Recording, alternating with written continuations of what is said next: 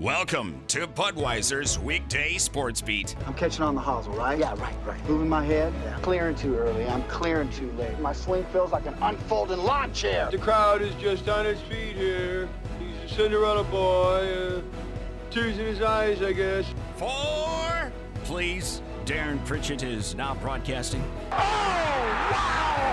In your life have you seen anything like that? On Sports Radio 960 WSBT. And good afternoon, everyone. Welcome to Budweiser's weekday sports beat on your home of the Fighting Irish Sports Radio 960 WSBT, streaming live at WSBTRadio.com and on our free WSBT radio app. You can get the app right now and use it right away. Just go to the iTunes or Google Play stores, search WSBT Radio with the app. You can listen to us live or you can listen to the podcast whenever you would like. My name is Darren Pritchett from our WSBT studios in downtown South Bend, Indiana. Great to have you on board. It is eight minutes after 5 o'clock on this Tuesday, June the 28th of 2022. We have sunshine and 84 degrees currently in downtown South Bend tonight. Slight chance of a brief shower, low of 62 tomorrow. Partly cloudy, becoming mostly sunny, a high of 87 degrees. Well, we have two hours of Budweiser's weekday sports beat tonight because the South Bend Cubs are playing in the Central Time Zone, and they're not going to get started in Beloit until 7:35 Eastern Time. Our pregame coverage on WSBT Radio begins at 7:20, so I'll be with you until 7 o'clock tonight. Coming up on the program this evening, in about 20 minutes, we'll have our Twitter question of the day. It features Brian Kelly and Marcus Freeman in the same sentence. We'll give you the question, and you can vote on today's question on my Twitter account at 960 SportsBeat. Coming up in about 30 minutes or so, Chuck Freeby's going to join me from WHME.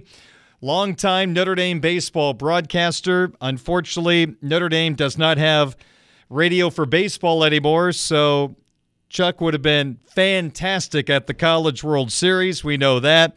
But we're going to talk to him about the state of the Notre Dame baseball program. He knows it well. He knows really the inside stories that goes into being a member of this Notre Dame baseball program. You know, it's not easy to get their practices in when it's cold outside. Link Jarrett talked about that yesterday when he was introduced as Florida State's head coach. They have to share facilities with other sports teams.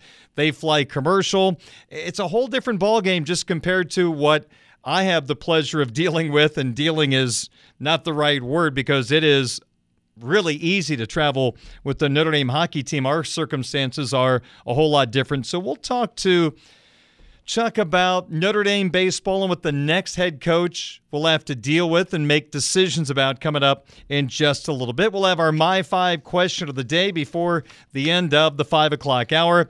Then we'll start the six o'clock hour with Mike Singer, our Notre Dame football recruiting insider from Blue and Gold Illustrated, blueandgold.com. Notre Dame football recruiting is hot. It's been hot, but it's going to get scorching hot over the next week because there is how do I temper expectations? I don't want to get overly excited because I don't want to get you overly excited because as we know in the recruiting world, things can change in the drop of a hat. But there's a really good chance the Irish could land five prospects in the next week. It could be a busy next couple of days. Mike will lay it all out coming up in just a little bit. We'll talk to him about the most recent commitment, Jack Larson, 2024, four star tight end from North Carolina. And also, we need to talk about Charles Jag Asaw. He is from Rock Island, Illinois, and it's Notre Dame and Michigan for his services. If his announcement, which is coming up on Thursday, is like previous announcements when it's Notre Dame versus Michigan, going to end well for Harry Hiestand and the Fighting Irish. This is arguably the best offensive tackle in the country, and it's basically Notre Dame versus Michigan, and it is looking really, really good for the Fighting Irish. I'll let Our good friend Mike Singer from Blue and Gold Illustrated, blueandgold.com, give you all the details in our conversation in about an hour here on WSBT Radio. We'll have our sports wagering segment also coming up in the 6 o'clock hour here on Sports Radio 960 WSBT. Our program is being brought to you by our longtime title sponsor, Budweiser, the king of beers. Locally distributed by United Beverage Company of South Bend. Baseball fans, this Bud's for you. By Barnaby's of Mishawaka and Granger, serving our community while serving Michiana's most favorite pizza since 1978. By the Food Bank of Northern Indiana. Hunger is a story we can end. Find out how at feedindiana.org. By Pet Refuge urging you to adopt Don't Shop where new beginnings have happy endings, and by the St. Joseph County 4 H Fair. Summer starts here, July 1st through the 9th. Get details at 4hfair.com. The first pitch and the first pitch of the night. And we are ready for the first pitch. Into the windup in his first offering. Just a bit outside. He tried the corner and missed. Well, our first pitch to you on Sports Beat tonight centers around the ever changing world of college football. Now, this is what I would call minor changes to college football, but this is something that we're probably going to see across the board in all conferences over the next couple of years. The Atlantic Coast Conference today announced that they are scrapping divisions. They had the Atlantic and the Coastal, and with the two division format, the winners of each division went on to play in the ACC championship game. The exception, the COVID year, when Notre Dame joined the ACC for the football season. Clemson and Notre Dame finished in the top two. They played in the ACC championship game. So that was basically the layout then that they're going to use moving forward in 2023. Now, the ACC going to divisions, they become the fifth FBS league to make this particular decision. Now, the American did away with divisions last year. The Pac 12 and the Mountain West conferences, they eliminated divisions for the 2023 season. So this will be the last year for divisions in those two conferences.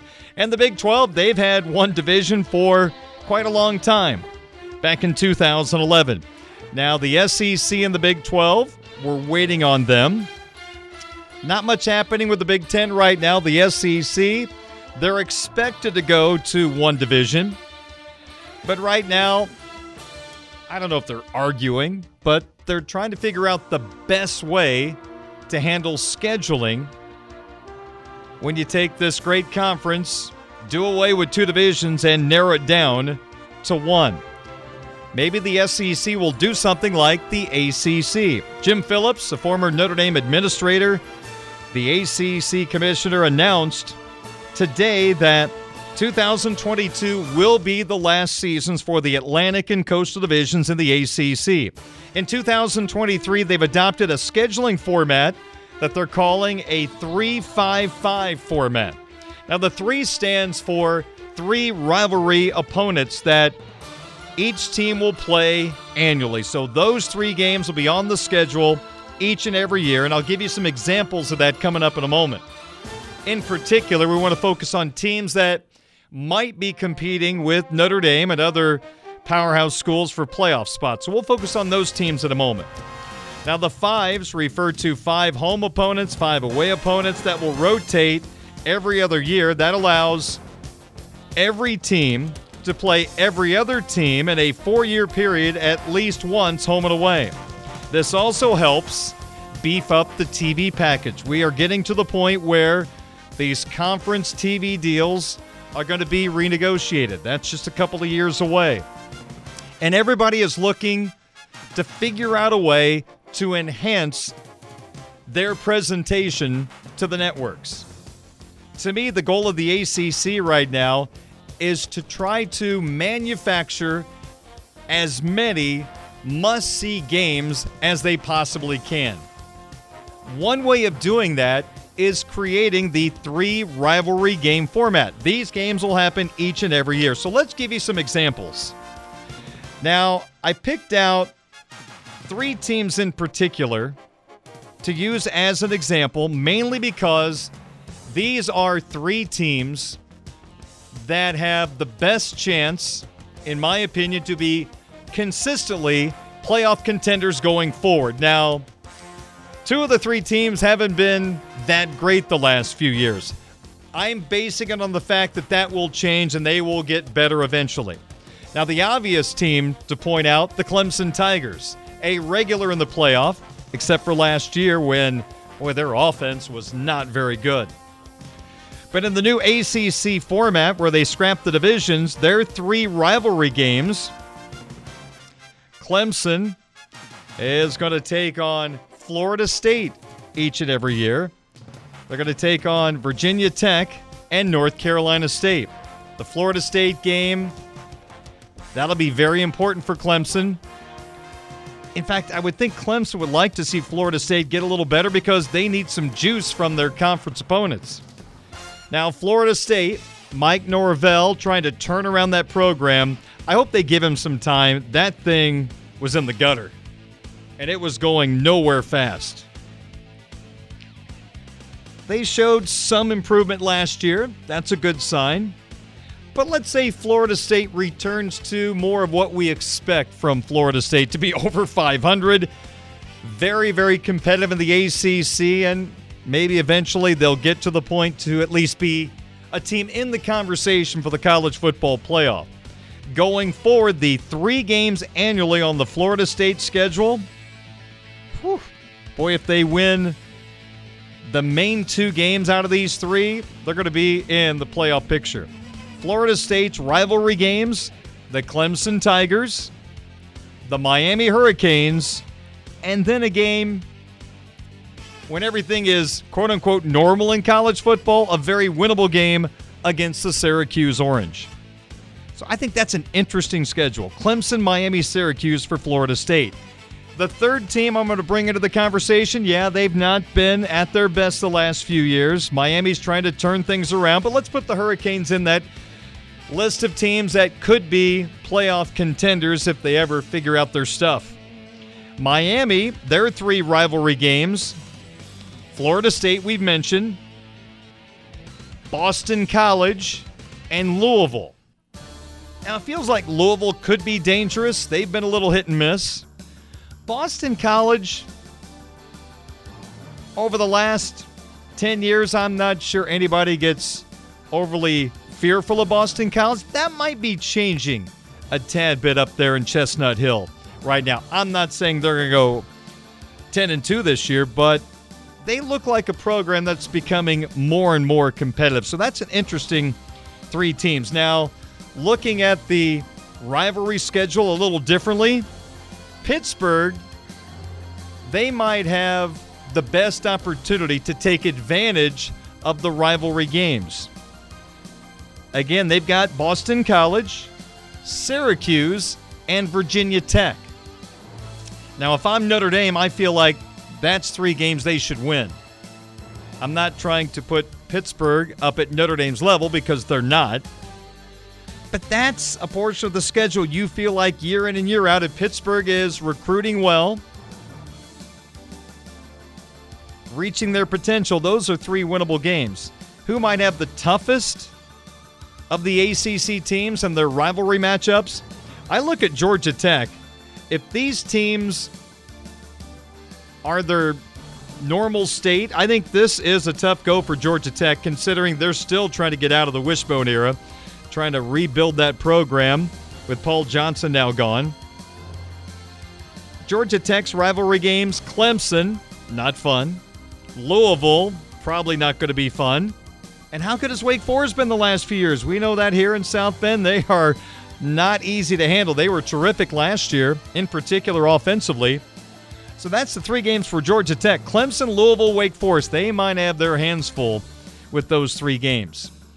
So the ACC scrapping divisions, going to one division like pretty much everybody is going to eventually. They're the fifth league to do this. And I just look at this as a way to beef up their TV package. They are building rivalry games into their schedule. You can count on these games each and every year. Everybody's going to play everybody at some point. They're trying to balance the schedule as best as they can. There's going to be so much, I think, that's going to change with where conferences are when the TV deals get redone coming up. I mean, there's been some media talk. I don't know how legitimate this is that NBC might have triple header football on Saturday. Notre Dame football, of course, being one of the three games. There was talk that there could be a primetime Big Ten game on NBC each week. Now, I don't know if that's exactly correct because I can't imagine NBC is going to take Notre Dame out of their two or three primetime game slots. I mean, the Big Ten has some really interesting matchups, don't get me wrong, but taking Notre Dame out of prime time, I'm not a TV programmer. I sure the heck didn't stay at a Holiday Inn last night, but I can't imagine that's a great business decision. I know Michigan has a huge fan base, Ohio State. Yeah, if Michigan and Ohio State are playing, okay, I get it. But I'm not sure there's many Big Ten games I would take Notre Dame out of prime time for. But yeah, maybe NBC really gets serious about the college football market. And like the story I read, they might try to have three college football games on Saturday. The SEC is eventually leaving CBS and going to ESPN, so CBS might be in the bidding. What's interesting is the Big Ten network is owned by Fox, and Fox could lose the Big Ten programming, or at least a portion of it, which seems very strange, but then it's all about the cash. I'm sure NBC looking to get more involved in college football, which is just extremely popular and a ratings bonanza. I can't blame them one bit trying to go after more of the college football contracts. Lots going to happen, to say the least. All right, Notre Dame coming up. Of course, they play their package of ACC games every year. This year, Notre Dame is at North Carolina, at Syracuse. I just visited Upper New York. We stopped by the Carrier Dome, had never been to Syracuse. That is the strangest building from the outside. It is just all concrete slabs as an outside barrier.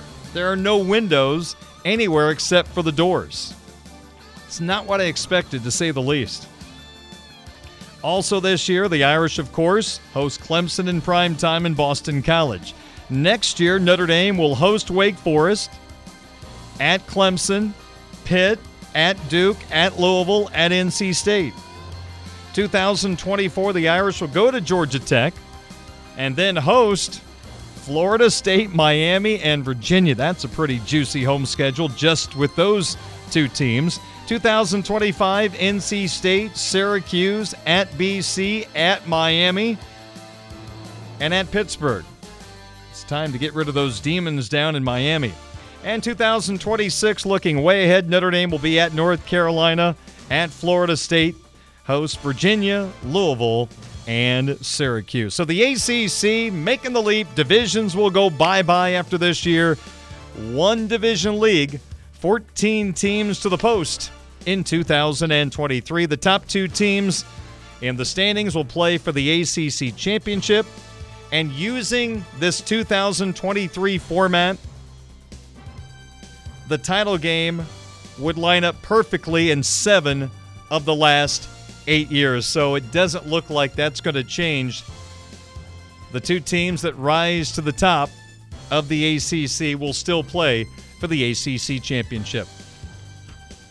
26 minutes after 5 o'clock, I'm Darren Pritchett. This is Budweiser's Weekday Sports Beat. Our Twitter question of the day is coming up in a couple of moments. Chuck Freeby from WHME will talk some Notre Dame baseball in about 14 minutes on Sports Radio 960 WSBT.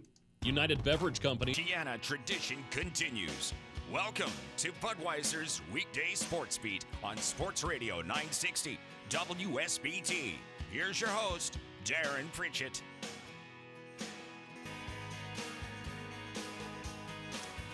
It is 29 minutes in front of 6 o'clock. Budweiser's weekday sports beat rolls on, and your home of the Fighting Irish Sports Radio 960 WSBT. One game in Major League Baseball this afternoon. The Cleveland Guardians beat the Minnesota Twins 3 2. Amed Rosario put the Guardians in front to stay with a two RBI base hit in the bottom of the eighth inning. That means the White Sox crawl back to within six games of Minnesota for first place in the AL Central. Twins and Guardians play game two of the doubleheader tonight. The White Sox are out in LA against the Angels once again tonight at 9:38. This is the Budweiser's weekday sports beat Twitter question of the day from Sports Radio 960 WSBT. Well, we posted yesterday's Twitter question on my account, 960 SportsBeat, and the question was we started Notre Dame football spring ball with what looked like a deep and talented Notre Dame running back room. The opener against Ohio State could have a depth chart of Tyree, Estime, and Brian. Injuries to Price and Diggs have changed the look of the running back depth chart for that first game against Ohio State. Price will not be back this year with the ruptured Achilles tendon. Diggs is apparently progressing well, according to Marcus Freeman. He told Blue and Gold Illustrated that, you know, we'll see Diggs at some point early on in the season. Good news is he's ahead of schedule. So, with that being said, what is your level of concern for the running game against the Buckeyes? I offered you four choices. Number one was no concerns. Number two, quarterback Tyler Buchner will help the run game, kind of offset the losses. Choice number three, I'm concerned. Choice number four, not overly concerned because it's going to be a game which the Irish are going to need to throw the football. Here are the results of your voting at 960 SportsBeat. Coming in fourth place was that last choice. Not overly concerned because they're going to have to throw the ball a lot anyway. They got 3.5% of the vote. Coming in third place, no concerns. That got 7% of the vote. I think the Chris Tyree, Audric Estime combination probably makes those people feel really good about where the running game can be.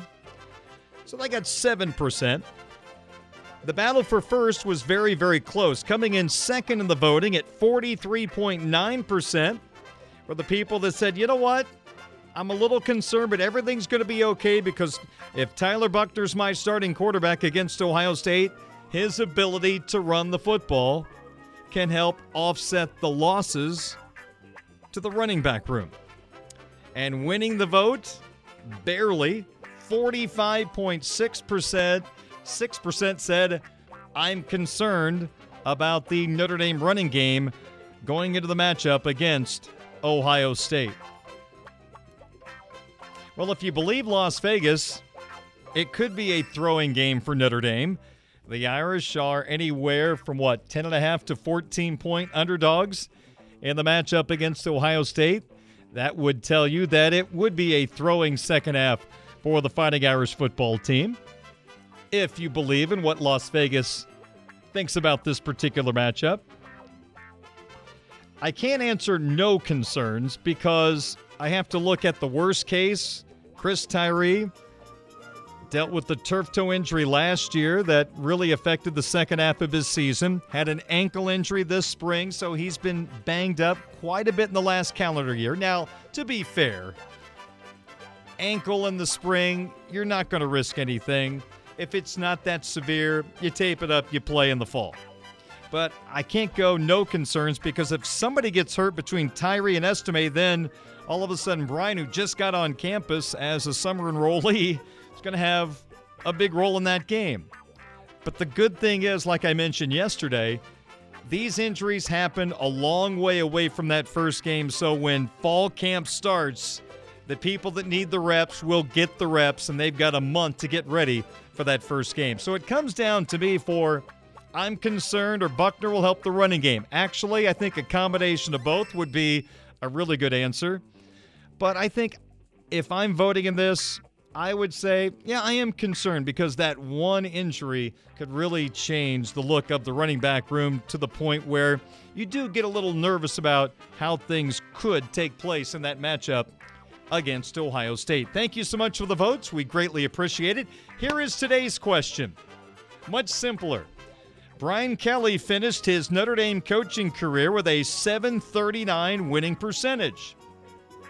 Will Marcus Freeman end up with a higher winning percentage than Brian Kelly at Notre Dame? You can vote yes, you can vote no right now on my Twitter account, 960 SportsBeat. Again, Brian Kelly finished his Notre Dame coaching career with a 739 winning percentage. Will Marcus Freeman end up with a higher winning percentage than BK? And right now, an advantage for Marcus Freeman, finishing with a better winning percentage than Brian Kelly. But long way to go in the voting. You can vote right now on my Twitter account at 960 SportsBeat. We'll talk some Notre Dame baseball with Chuck Freeby next as SportsBeat continues on Sports Radio 960 WSBT. Welcome to Budweiser's weekday sports beat on Sports Radio 960 WSBT. Highlight reel won by Williams. Down the sideline, Williams. Chased by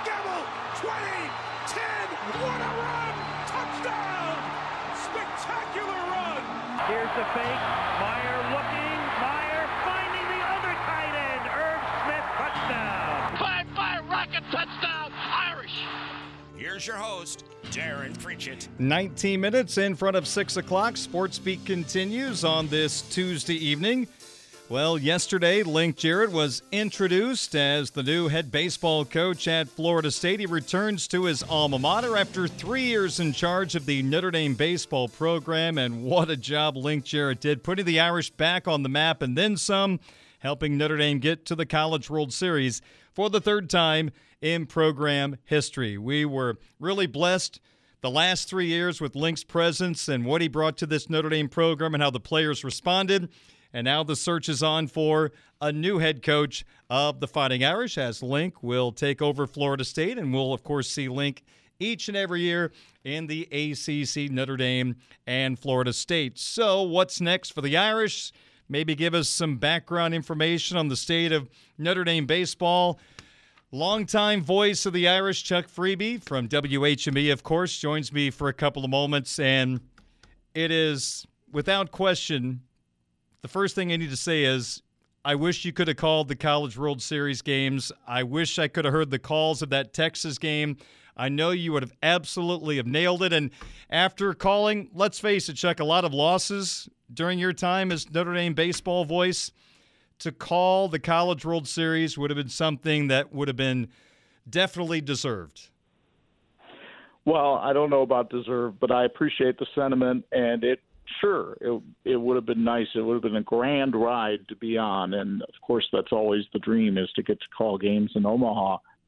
I'm excited that uh, a protege of mine, uh, a young man that I've been able to advise a little bit, not that he needed my help, Mike Monaco, Oh, uh, did a superb job on the TV call on the College World Series and wound up getting to call his first national championship event. So I'm excited for him. Yes, it would have been nice, but uh, it it just wasn't meant to be, and it it's okay. I'm fine. I've I've had the chance to call a lot of other great things. on another topic, I actually was going to mention this in the coming weeks, but if you talk about the perfect guy to take over NBC for the play by play of Notre Dame football, he would be the guy. I don't know if contractually he would be eligible to have that role, but Chuck, he's good enough to do it. He knows the product, and that would be an absolutely perfect fit. Nothing would make me happier than to see that happen, but I don't think it will. At least not this time around. That that doesn't mean it won't in the future. Yeah, based on what we hear, definitely it's it's not going to happen. Well, let's talk some Notre Dame baseball. First, let me just get your reaction to what you saw this year from this Irish baseball team, in particular that series down in Knoxville knocking off number 1 Tennessee. Well, again, Link Jarrett just a dugout wizard, and I think once again the Irish show his attention to detail, the grit that he demands from teams, uh, the fact that uh, he had a veteran team, a lot of fifth-year seniors, a lot of fourth-year seniors on the squad. So it's not just Link Jarrett leaving that it will be a setback for Notre Dame baseball. It's the fact that a lot of talented players have now used up their eligibility, and you've got to find ways to replace all those people. And a freshman, even in college baseball, uh, there are some exceptions. Uh, the kid from North Carolina State this year, Tommy Tanks, and of course, kid we saw him, uh, from Oklahoma, the young man that was a pitcher this year. There are some exceptions, but most of the time, much like other sports, experience pays dividends, and it certainly did for the Irish in the last couple of years. Chuck, during Link's press conference yesterday down in Tallahassee, he referenced that he actually became a more creative coach because of his three years in South Bend, and he offered the example during the offseason. He would be practicing on a football field indoors where softball and lacrosse were also doing things, and the track team is running up above while you're having baseball practice. And he said when your two hours were up, if you weren't done, you had to finish your scrimmage in the hitting cages. How much of a challenge is it to be a Notre Dame baseball player during the offseason? It is a tremendous challenge, not just during the offseason. I think it's a tremendous challenge during the season as well. So your practices start in January. Well, obviously, you're not going outdoors very often in January. I have seen some outdoor practices at Notre Dame. We've had those weird 60 degree days, and I know a couple of years ago they were able to open practice outdoors somehow. Um, but most of the time, you're in the Loftus. You're in a backup football facility with a lot of nets down. you can't take fly balls you're basically working on small ball. Your pitchers are getting their work in. You're working on fielding. You're working on timing, trying to get down all the things you can do. Link Jarrett was big on the timing issue. If you ask any Irish infielder, they'll tell you the play must be made in 4.2 seconds because a stopwatch was constantly used during practice to emphasize that point. Again, the attention to detail. So, yeah, Link found ways that he could work on the little things of the game with his team. Of course, the opposite field hitting approach was emphasized in the hitting cages, uh, which they have some decent hitting cages uh, just outside the clubhouse, but they're not attached to the clubhouse. Again, you're coming from the clubhouse, you have to walk outdoors in whatever weather there is, go over, and then get in the hitting cages. So it is an extreme disadvantage when you look at most of the Atlantic Coast Conference and you see schools like Miami, Florida State, Clemson. And yes, I know it gets cold in North Carolina, North mm-hmm. Carolina State, and Duke, but not to the extent that it does in South Bend. The, the teams that I, I do admire Louisville, what Dan McDonnell has done down there, uh, because that's, while it's not as cold as South Bend, it's not exactly warm weather for most of the year. But then schools like Pitt, Boston College, and Notre Dame really scuffle. Now you get into the season, starts in mid February. You're not playing a home game in South Bend in mid February. You're not playing a home game until the end of March. So for the first five weeks, you're on the road. Do you have a charter flight? No. You're driving 90 minutes. If you're lucky, you get to fly out of Midway or two hours to O'Hare. You're, you have to get there two hours before your flight because you have so many bags. Hopefully, you're fi- flying Southwest because bags fly free. Otherwise, that's an added cost. Yeah. Uh, you you probably got a box lunch from Jimmy John's to eat on the bus trip down. You might grab something in the airport. You fly to your destination. There's another bus ride after everybody gets their bags, gets on the bus, goes to the hotel. So you don't get anywhere before midnight. And frequently in these early season games, you're not playing at night. You're playing in the afternoon and you turn around, you have to play at one or two o'clock in the afternoon. That's just the nature of the beast. But after a while, when nine out of your ten trips during the regular season involve no charter flights, the only charter is to Tallahassee because you cannot get out of there hmm. and get home in time to get to class. It does wear on a team, and that's where I appreciate what this Irish team did because their road winning percentage under Link Jarrett was phenomenal. Hmm. Chuck Freeby, former voice of Irish baseball, of course, broadcaster, WHME, joining me here on WSBT Radio. So let me throw this at you, Chuck. Now, obviously, Eck Stadium, and you offered a you painted a really good picture what the facilities are like, and it is well behind the arms race across college baseball. I believe Arkansas just opened up a $37 million baseball facility, like Notre Dame football just opened within the last couple of years. They have committed to baseball. That's probably going above and beyond, but hey, those players are, are set up for success during the offseason. Let's put all that aside for a second. You think back to two years ago, Notre Dame felt like they should have hosted a super regional. It didn't happen, and I'm sure attendance was a big reason why Notre Dame did not host that particular regional and facilities. Mississippi State had all the advantages. You know, if you if it came down to Notre Dame, Mississippi State, which it didn't, I understand that. But hey, look at the difference; it's night and day. Even Chuck, if Notre Dame improved facilities, and however that would be, doesn't it come down to our community supporting the product more? Because there were free tickets this year to every game, and they averaged around 500 fans. Paul last year, and I think Eric Hansen for pointed this out to me in his article, that Paul last year at Notre Dame, they sold out. 2,500 seats, I think, or 2,500 season tickets that particular year. But if you look at it, the program was marketed, I think, differently back then. Remember the Jeff Samardzija poster, the Golden Tate pictures, Pat Connaughton. That was really promoted. You think about the last couple of years, there has not been a whole lot of promotion of Notre Dame baseball. Uh, there's no radio broadcast, which I think hurts getting the word out about this particular program. But Chuck, if they can spend all the money on improving the facilities, but if people don't show up at the ballpark, I just don't see how this regional, super regional problem gets a whole lot better, right or wrong.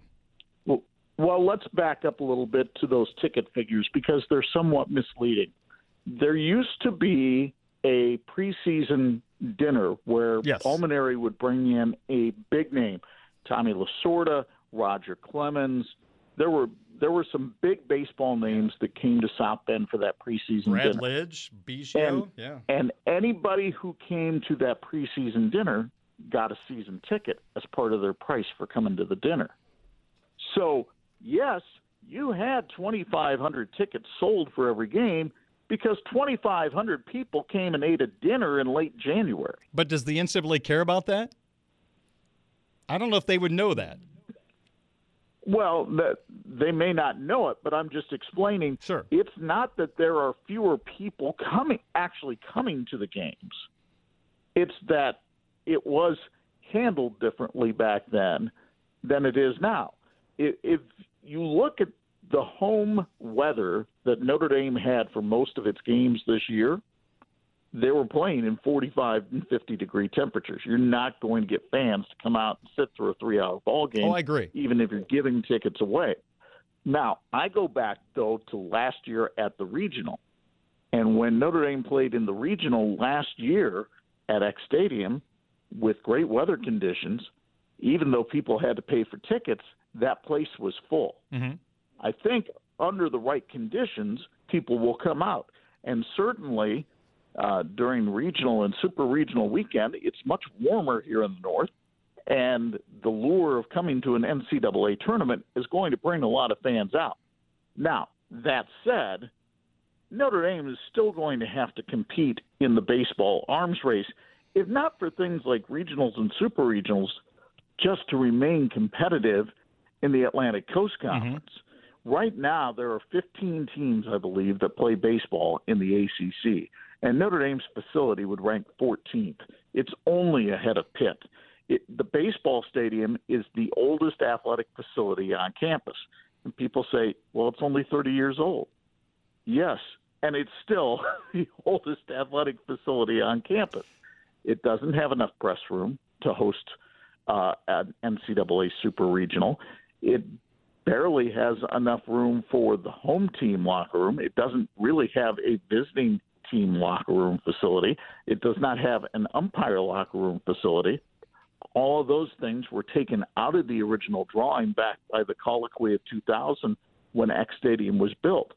So you have to do some facility improvements, not only to get to host a regional or super regional, but I think in order to remain competitive in the arms race of college baseball when Frank Eck Stadium was built, it was the college baseball jewel of Indiana. at best, it's the third best college stadium in Indiana behind IU and Purdue right now. It might be fourth. Mm. But Chuck, I'll say this, and again, I think it does come down to having to marketing the product better. Let's just use Notre Dame hockey as an example. They come up with promotions. They advertise on radio. They used to advertise on TV. I'm not sure if they still do or not. They put stuff in the paper. They give people reasons to come out to the hockey game. And you, at the very least, you know a series is coming up by turning on the radio because you hear the Notre Dame hockey promotions. There just isn't that same impact with baseball. You really have to search yourself to find out if Notre Dame baseball is playing. And again, without any radio play by play, it just feels like Notre Dame baseball is lost at sea despite the fact having really one of the best three year runs in college baseball the last three years. Oh, I don't dispute the marketing angle whatsoever. I mean, for crying out loud, you could put a marquee out by Edison Road and put on a game today, and that would be more advertising than what they're getting for the product right now. So, yes, it needs to be marketed better. You can tell people all over the place, hey, there's free tickets. But if there's not a schedule card out there, if there's not some of the things that you've just brought up, of course people aren't going to know that there's a game.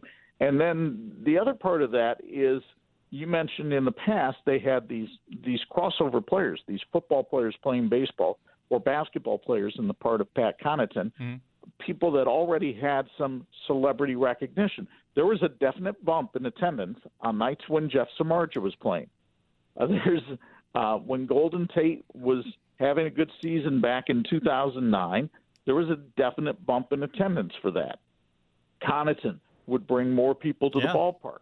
Now the good news is they got a kid coming over from Andrean named Drayk Bowen, who is a really good linebacker and a really good baseball player. And if you can get a couple of those two-way players, that will help. But again, people, as you're mentioning, have to know when the games are. Would I love to be back on the air doing radio? Sure. That's not my call. I mean, that that's their call, and they have reasons for doing that. But I think there are a lot of factors that come into play here for the reason that Frank Eck Stadium, despite a coach that went 86 and 32 in three years and took his team to two Super Regionals and the College World Series, uh, most of the time is quieter than the library. So finally, this is just kind of throwing out the question. I know we don't have a whole lot of insight right now. Are you excited about the coaching search? Do you feel like there's a leading candidate, or is there a name out there that maybe you've read that's caught your attention? I just haven't heard a whole lot so far. I know Blue and Gold had a story about a former player that was interested, but I feel like you almost need someone that is established to take over the program, at least with some coaching experience it, will be interesting to see which way Jack Swarbrick takes this because he has promoted from within without head coaching experience yeah. on some big hires lately. Marcus Freeman, Niele Ivey, just to name a couple. Chuck Ristano has been the pitching mm. coach at Notre Dame and done a stellar job over the last decade. I don't know if Chuck wants a head coaching job or not, but I think if he does, that's someone that could be considered. Another guy from the outside that could be considered, actually, there's two that kind of catch my eye. One is Justin Haire. He's the head coach at Campbell, four time Big South champion, much like Link Jarrett was at UNC Greensboro. 78 and 37 the last two years. But even for a former uh, pitching coach, very offensive minded. Campbell last year led uh, was the only team in the nation with over a hundred hit by pitch, mm. stolen bases, doubles, and homers. So very offensive minded coach. Jordan Bischel at Central Michigan, 85 and 37 the last two years. Brought his team down here for the NCAA tournament two years ago. I kind of think that he might wind up getting the Michigan job. He's been a Michigan man. He's been in Michigan. I don't want to say Michigan man, sound like Bo, but he's been in Michigan his entire life. And then you got uh, Jeff Duncan, who played for Pat Murphy at Arizona State, has had some really good years at Kent State, although the last two have not been so good. So the the the luminescence may have fallen off that star a little bit. Hmm. Well, Chuck Ristano, for me, he crosses, I think, off a couple of very important things. Number one, he understands Notre Dame. Number two, he's a really good baseball guy. And number three, he is a huge hockey fan. So that makes him a leading candidate for the baseball job just based on those three things. Big New York Islander fan. Did you know that? Oh, well, yeah, he's a huge Islander fan. Uh, and that was even before your boy Anders Lee wound up there. He was a huge Islanders fan. But I'll say this if it's not Chuck Ristano, if the new head coach doesn't retain Chuck Ristano, then they're an idiot. No, no question. I just wondered if Link would try to bring him to Florida State. Well, as you probably know, Chuck's wife is an assistant coach mm-hmm. with the softball program. Yeah. So that would have to be a twofer deal that Florida State would do there. I don't know I'm sure they still have some money left in the coffers down yeah. They haven't had to pay for a new football coach in a couple of years, so maybe they've saved a few bucks. That's for sure. They, well, they just sent uh, Jack Swarbrick a check for over a hundred thousand dollars for Link's buyout, but it didn't seem to phase them. no, is that all? Hundred thousand? That just seems like pocket change anymore in college sports. Exactly. I, I could not believe when I heard during one of the NCAA broadcasts that there are 33 or 34 college baseball coaches making a million dollars per year. And according to what I saw from media reports in Tallahassee, one of them still won't be Link Jarrett until seven years into yeah. his contract. Yeah, making just a little over $800,000 next year, which is still going to put him in a better tax bracket than he was here. Yes. Yes, it will. He's doing okay. He got a healthy raise. yeah, yes, he did. Before we go, I just want to say congratulations to you. You're in another Hall of Fame. I don't know how many that is now, but the local chapter, Indiana Football Hall of Fame, inducted you, what, about a week ago? So, congratulations on that honor. There is no doubt you are a voice of high school and college sports in our area. So, that is a very well deserved honor. So, congratulations very kind of you to bring up, very kind of them to admit me. Uh, obviously, the standards have been lowered incredibly, no, no, but no. I'm I'm I'm deeply humbled by being brought in in a class that included Johnny Lujack, and I'm wow. just glad that the last 70 years of Johnny's life has somehow swayed the chapter to bring him into the Hall of Fame. Absolutely. Very well said. and, and, by the way, the Bertrand kid pitching, if you would have been the voice of the Irish, I think you, you could have used that Harwell sing a few times. He did freeze a lot of people and have them standing there like the house by the side of the road, no doubt. I love it. Chuck, good to catch up with you. How many days till football starts, high school football? High school football begins in 52 days. Wow and uh, we'll release our schedule sometime after the 4th of July. Oh, so we have to wait a few more days. I was going to ask you what the opener is. No hints, even. Oh, I can't. I can't give away hints like that. I mean, we're we're trying to con- get confetti cannons and marching bands for this announcement. Are you kidding me? I totally understand that. Hey, thanks for doing this tonight. Greatly appreciate it. You have a great insight on this baseball program. It was a great ride to the College World Series, and hopefully there's still a little more magic left in that baseball locker room for years to come. We'll be keeping a close eye on it. Thanks yes. for having me on, Darren. All right, Chuck. We'll talk to you soon. Bye-bye. Bye. That is Chuck Freeby leading off the 6 o'clock hour on Budweiser's weekday sports beat. Don't you guys go anywhere. Plan to put on a hitting display. The center fielder. That boy is good. Number nine. Nine times. Nine times. Nine times. A Midwest League champion. Adios! Walk-off home run! Eloy Jimenez! Who prefers to cheer for the birds on a bat. Adios! Goodbye, and maybe that's a winner! Here's Darren Pritchett. And welcome back to Budweiser's weekday sports beat on your home of the Fighting Irish Sports Radio 960 WSBT. I'm Darren Pritchett, joined by Mike Singer, the Notre Dame football recruiting insider at Blue and Gold Illustrated, blueandgold.com. We're ready to talk Notre Dame football recruiting with you. Mike, good to see you. It's been a couple of weeks. I bet you you've been busy as always. Of course. It's commitment season, Darren. I, I, I can't you know go on a vacation right about now, like unlike some people. So, yeah, those people. You know, I don't know who they are, but you know, some people are more dedicated than others, I guess. busy time, Darren. It's, That's right. Yeah, very busy. Hey, let's backpedal a few days. I haven't talked to you since Notre Dame picked up a verbal commitment from a really good-looking tight end in the 2024 class, and that is Jack Larsen. What can you tell us about Jack Larsen? He's an impressive player. Um, you know, at about 6'3", 215 to 220, more of a receiving tight end. I don't think that he has the genetics that he, he's going to be a six five, six six tight end. You know, I think he, you know, probably gets Notre Dame about six three, six four. This like how how big he is. I, I mean, I don't know. That's a talking point when a kid's going into his junior year of high school. Like he's two twenty right now. Okay, like get to Notre Dame at two thirty. Like why do we care about that? You know, it's not not a, not a big deal. But the skills are impressive he again, he's definitely receiving tight end. You put him in the slot, put him out wide. You can, he's good enough blocking that you can have him in, as an inline player, but that's not his game. He excels as a route runner um, and as a receiver. Catches the ball very well.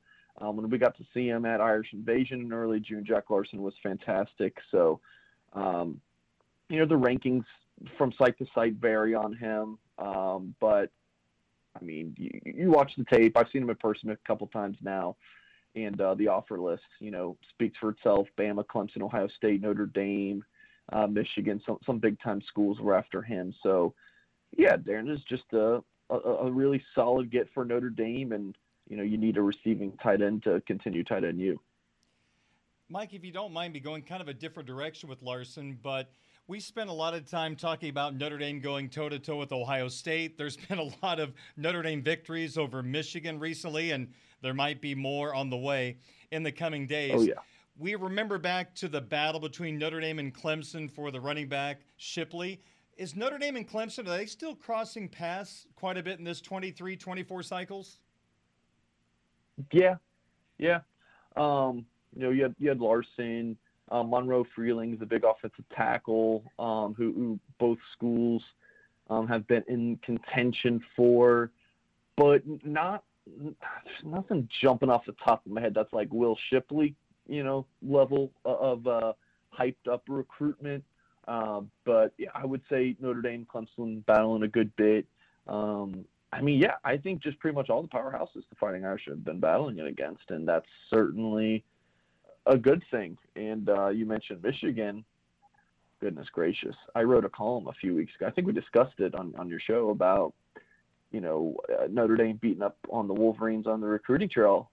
I might have to refresh that column because it's gotten it's really bad for Michigan right now uh, versus Notre Dame.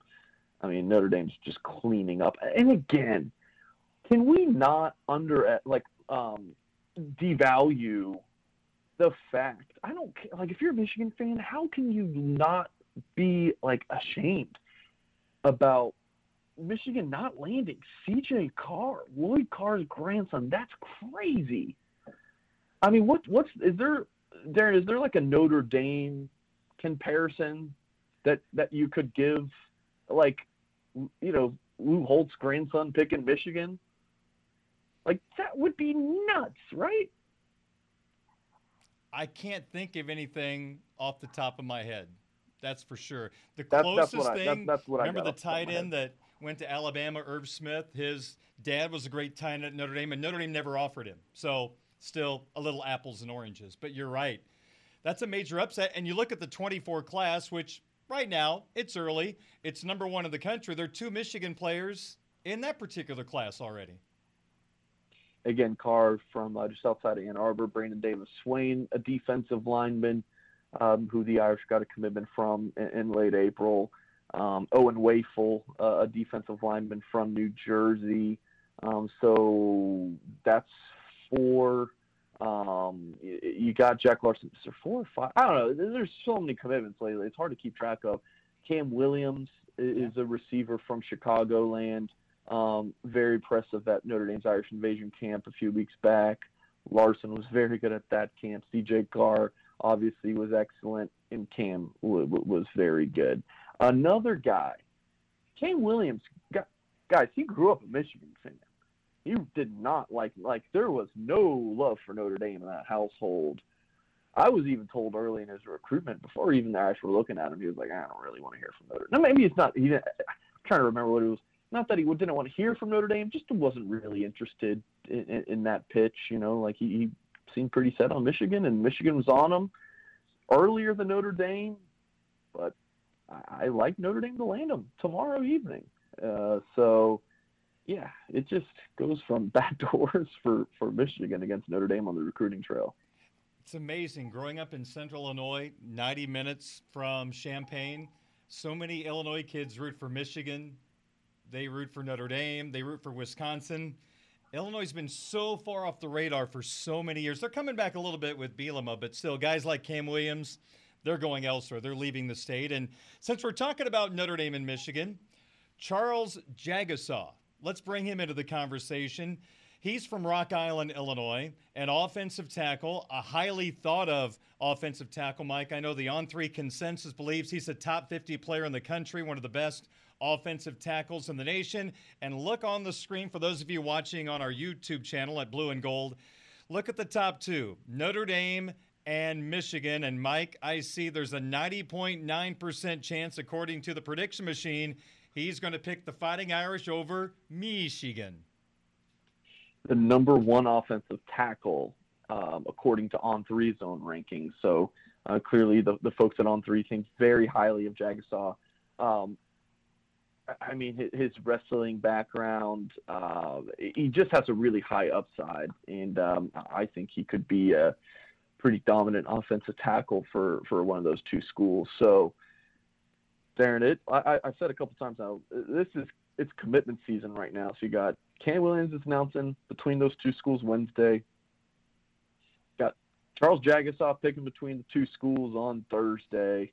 Uh, and then uh, there's a few more prospects in the 2023 class. Rico Flores, receiver from California, Micah Bell, a, a cornerback from Texas, and then Christian Gray, a cornerback from St. Louis. I'm pretty sure all those guys had Michigan offers. I don't want to turn this into a Bash Michigan show, um, but again, it, it, it, it yeah, it, it's an impressive run for Notre Dame over over Jim Harbaugh's squad. But um, yeah, it's it's a pretty busy time for for Notre Dame football recruiting. Mike, there was a time where Michigan football was bringing out offensive lineman after offensive lineman to the National Football League. It was kind of the place to go. But honestly, and I'm not being biased, I'm not saying this because I have a green Notre Dame polo shirt on, but there's no comparison right now. If you're one of the best offensive linemen in the country and you're choosing between those two, uh, to me, it's a Mercedes Benz and a Cadillac. Michigan's still a great place to go, but come on, Harry Hiestand, Notre Dame, what they've done the last 10 years, it's not even an argument.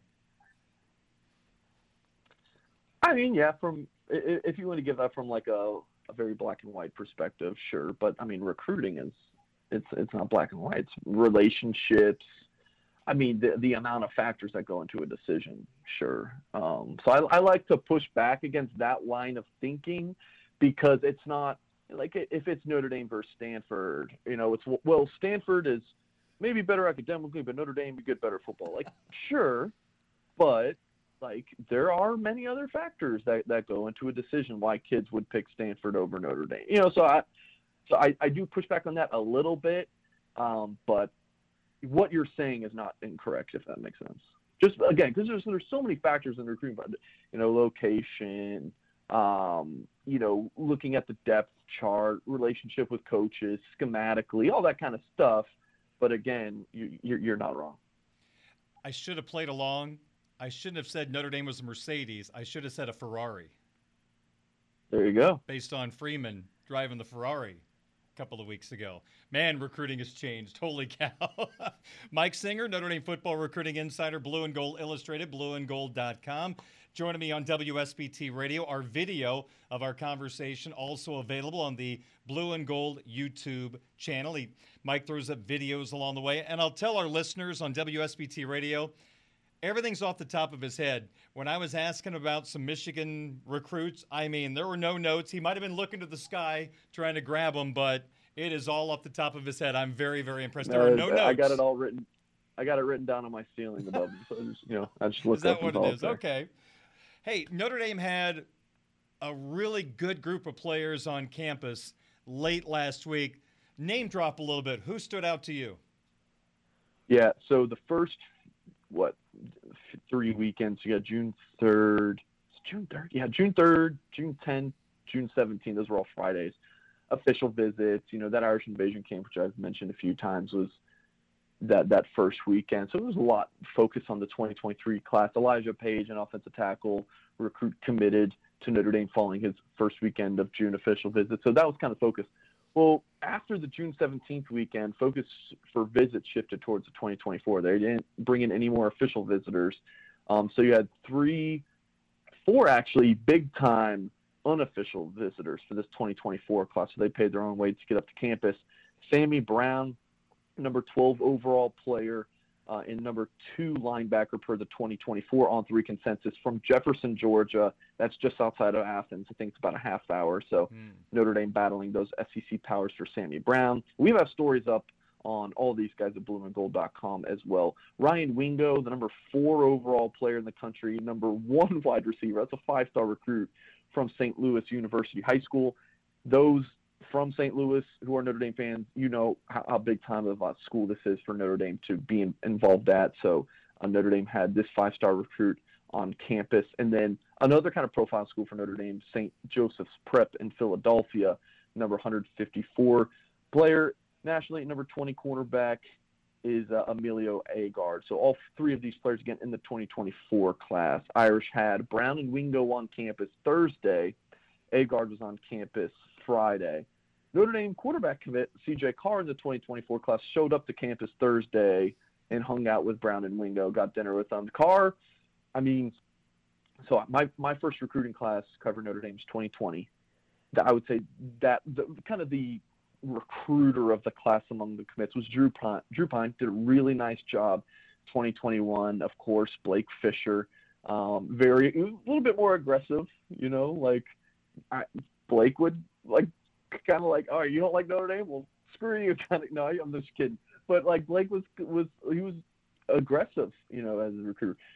In 2022, you know, I think it was a mix of some guys. Probably say Steve Angeli was um, the main recruiter among the commits.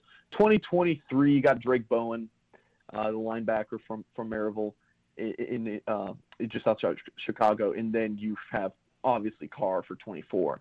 And from what I've seen from Carr, just the first couple weeks, he might be the best one I've seen. I mean, it, it, just very active, very bought into Notre Dame. There's no, you know, I don't want to be that guy on social media that's tweeting at our recruits and um, you know he's just he's doing a really good job with it. Um, you know whether it's publicly or privately, you know he's recruiting kids in the 23 class, 24 class, offense, defense does not matter.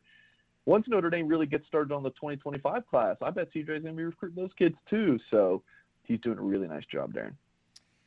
Mike, let's discuss the near future for Notre Dame football recruiting. Over the next week, is there a really good chance that Notre Dame could add four, or five more players to their recruiting classes? Yeah. Oh yeah. Um, Cam Williams, um, you know, a, a big time 2024 wide receiver um, who we talked about earlier in the show. I like him to choose Notre Dame Wednesday night. Uh, Thursday morning looks like Notre Dame could get good news from Charles Jagusah from Rock Island, Illinois. Um, looks like the Irish have a good shot of beating out Michigan. Um, Friday is Micah Bell, uh, four-star cornerback from the Houston area. Um, I think it's six Eastern time. Micah Bell's announcing his decision.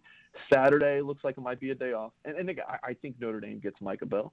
I've got predictions in for I think all five of these kids to land at Notre Dame. Who I'm about to talk about. You had Williams, Jagusah, Bell. Fourth one, Charles, uh, excuse me, Rico Flores, July 3rd, four-star receiver from California. I like Notre Dame there. He is top three Notre Dame, Georgia, and Ohio State. And he was scheduled to take uh, three official visits in June, and he only ended up making it to Notre Dame. The Georgia and Ohio State trips got canceled. That's kind of telling, in my opinion. We'll see.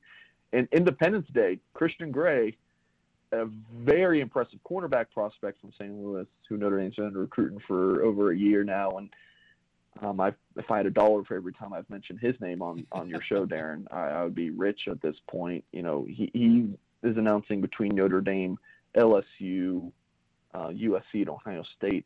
I, I've liked the Irish for him um, since I think uh, when we were at Rivals, I put in a pick last November for him to go to Notre Dame. So they could go five for five, all highly ranked prospects. I mean, Charles Jagusah, the number one tackle in the country, just a cherry on top of an already impressive offensive line class potentially. Yeah, it's um, it's sunshines and rainbows right now for Notre Dame on the recruiting trail. Everything. I mean, even though you have Dante Moore's recruitment, you know, that's the one we've been following for so long and um, kept such a close eye on. That one's trending away from Notre Dame. Looks like he's going to end up at Oregon, which, Darren, we can dedicate a whole show to that one uh, at a later date. But um, even with that, it's still such a Notre Dame's in such a good place recruiting. Mm, incredible. It feels like you're the expert I'm the dummy, so I might be just overanalyzing things. But is Notre Dame just farther along in everything they're doing this year compared to previous years? It feels like they got the offers out on time, or sooner, maybe I should say. And they have been aggressive going after the players they wanted. We've documented they're not afraid to go into a big powerhouse's backyard and get a player. Are things a little different right now compared to last year in terms of pacing of recruiting and getting the offers out and getting the commitments? Yeah, I don't want to be a prisoner of the moment. Um, I mean, I, I think is Marcus Freeman recruiting better than Brian Kelly era? Like, I, I think the easy answer is just to say yes right now, and again, kind of just live in the moment and say that. I we we would need a few years to really answer that question. Um, but in terms of what you're asking, like what I'm seeing, there's definitely more of an energy someone like this is the first recruit that popped in my head. Cane Berrong, uh, a tight end at Notre Dame, signed with the Irish in the 2021 class. His really only contact at Notre Dame was Chip Long. That's the only like when he commits to Notre Dame, Cane Berrong did.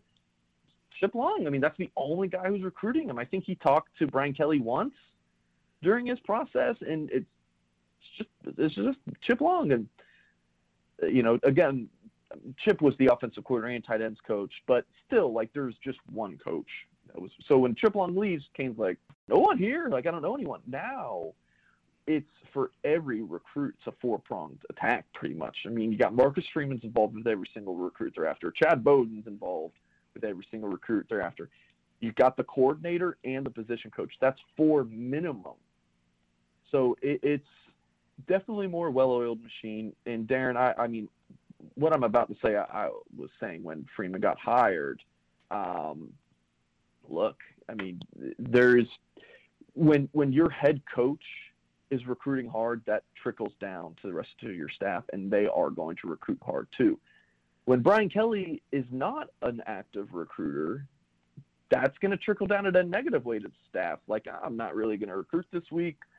No one's going to notice. You know, Brian Kelly don't care. You know, like that that's at least my kind of read on. I don't know if that actually happened, but yeah. you know, when when and this is in college football or any field, like if your boss is not showing a good example of being a daily active recruiter in this, then you know the, why should anyone else on the staff be? So, um, yeah. So long way to say Freeman's killing it, and you know he's not going to accept you know uh, Deland McCullough or Chansi Stuckey, or any of the coaches to slack off because you, your boss is doing it. You better do it too. Do you got time for one more question? Of course. Since you mentioned Dante Moore, and we've talked about CJ Carr being in the 24 class, and I asked you recently any chance he would reclassify, and you didn't close the door on it. I was wondering, has there been any change in that conversation? And if not, do you believe Notre Dame is still in pursuit of a 23 quarterback? Are there a couple of quarterbacks that they might be looking at? How would you define to Notre Dame fans right now as Notre Dame re-examines three class for quarterbacks? Re-examines is a really good word, Darren, because um, I, I do believe that's exactly what's going on right now. So much to talk about CJ Carr potentially reclassifying to 2023. I'm told it's still an it's still on the table, still an option, but my my message to Notre Dame fans is I would expect for it not to happen, and if it does, take that as a nice pleasant surprise. Again, still on the table, um, but right now not expected to happen. As far as what they would do next to 2023, to my knowledge, Notre Dame has not made a move on that yet. They, I mean, there are so many options. You can go offer someone out there, you know, maybe someone who's under the radar, whether that's someone you like now or you wait till you see some three or four games of senior film. You can try to flip a quarterback committed elsewhere. Um, you know, you can skip the position and get a transfer and go get two in 2024. You can get some, uh, you know, under the radar talent and still get a transfer. I mean, do you wait to see what you have on the roster this fall? There's just so many options for Notre Dame. Um, and what I go back to is listen, Irish fans, as much as it sucks that Dante Moore, again, it does not look like Notre Dame's going to land him. And it's like, oh, here we go again. We're going to do a quarterback. Seen this before you have CJ Carr committed. And that is huge because even though he stays in 2024, you're not going to get him for a couple years. You will get him eventually, and he is as good as they come. I think he's a five star talent. So mm. you definitely sleep a little bit easier knowing that you have CJ Carr. But if you're having problems sleeping over Notre Dame football recruiting, then you got a lot more problems than, than, uh, than that.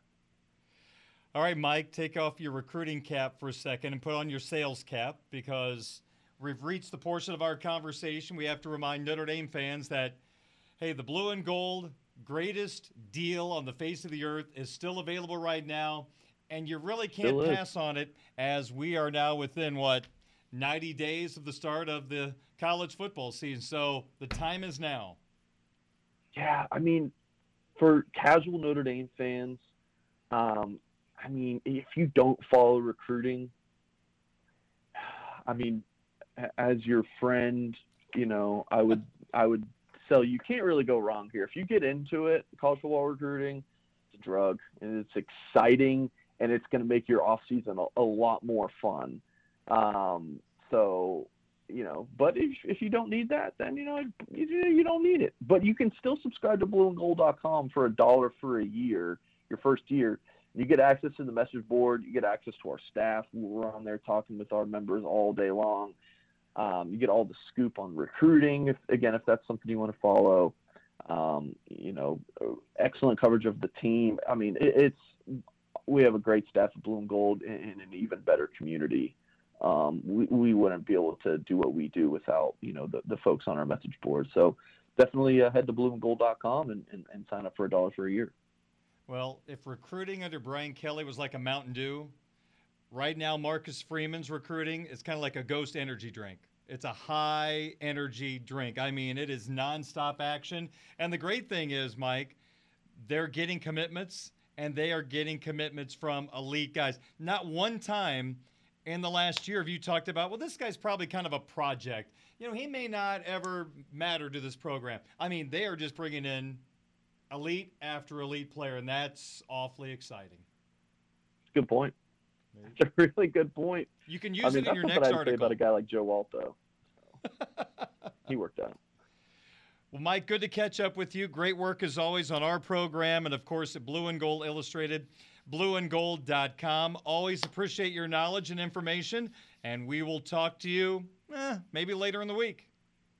All right, sounds good. Thanks, Darren. That's Mike Singer, Notre Dame football recruiting insider at Blue and Gold Illustrated, blueandgold.com.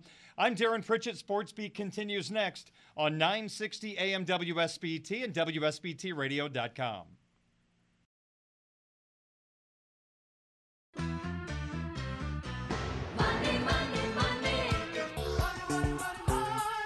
Show me the money. we go with Sizzler. It is our sports wagering segment at 647. Darren Pritchett with you. Came back vacation, came back from vacation last night, got back into the sports wagering game on the show, and it did not go. well. In fact, the losses weren't even close. This was a brutal night. White Sox Angels over eight and a half runs. That was my choice. Seven was the total. Angels won 4 3. Guardians and Twins. I took the Guardians on the money line at plus 105. They lost 11 to 1. I took the Marlins on the money line at St. Louis at plus 110. They lost 9 to nothing. Nothing like wagering against your team. And the Rangers saved the day on the money line at the Royals at minus 145. They won 10 to 4. So 1 and 3 last night, 18 16 and 1 for the month. We're 10 games over 500 for the season. Here are the four suggestions for tonight. Reds on the money line at plus 100 at the Cubs. We're going to take the underdog on the road, backing Luis Castillo, the Reds starting pitcher. Rough early start of the year. Been really good late. Last seven starts, a 3.27 earn run average. I'm taking the Astros on the money line at minus 130 at the Mets. And Framber Valdez is the reason why I'm going with the Astros. Valdez, the starting pitcher, has just a 1.95 ERA on the road. His last seven starts have been very good, while Carrasco, who's starting for the Mets, his ERA the last seven, 5.20. Third selection. The Rays on the money line at minus 120 against the Brewers. Brandon Woodruff coming off the injury list to start for the Brewers. A guy that I saw pitch against South Bend. Big fan of this guy. He's going to be a star eventually. Just getting his feet wet right now. Shane Baz, the starting pitcher for Tampa Bay. I'm going with the Rays at home over the Brewers. Despite the pitching matchup being lopsided, I'm just curious to see how good Woodruff is coming off the injured list. Fourth selection. Diamondbacks on the money line at minus 110 against the Padres. This is a coin flip game. I'm going with the home team and backing the guy I always back, Zach Gallen. He normally is the underdog in these matchups because of the team he plays for tonight. It's a coin flip. Gallen versus Manaea. I'm going Diamondbacks on the money line at minus 110. And the underdog pick I'm going to go back to the Astros Mets game. I'm going to say the Astros win by two or more runs. So the underdog pick Astros minus one and a half runs against the Mets at plus 135. 649 at WSBT.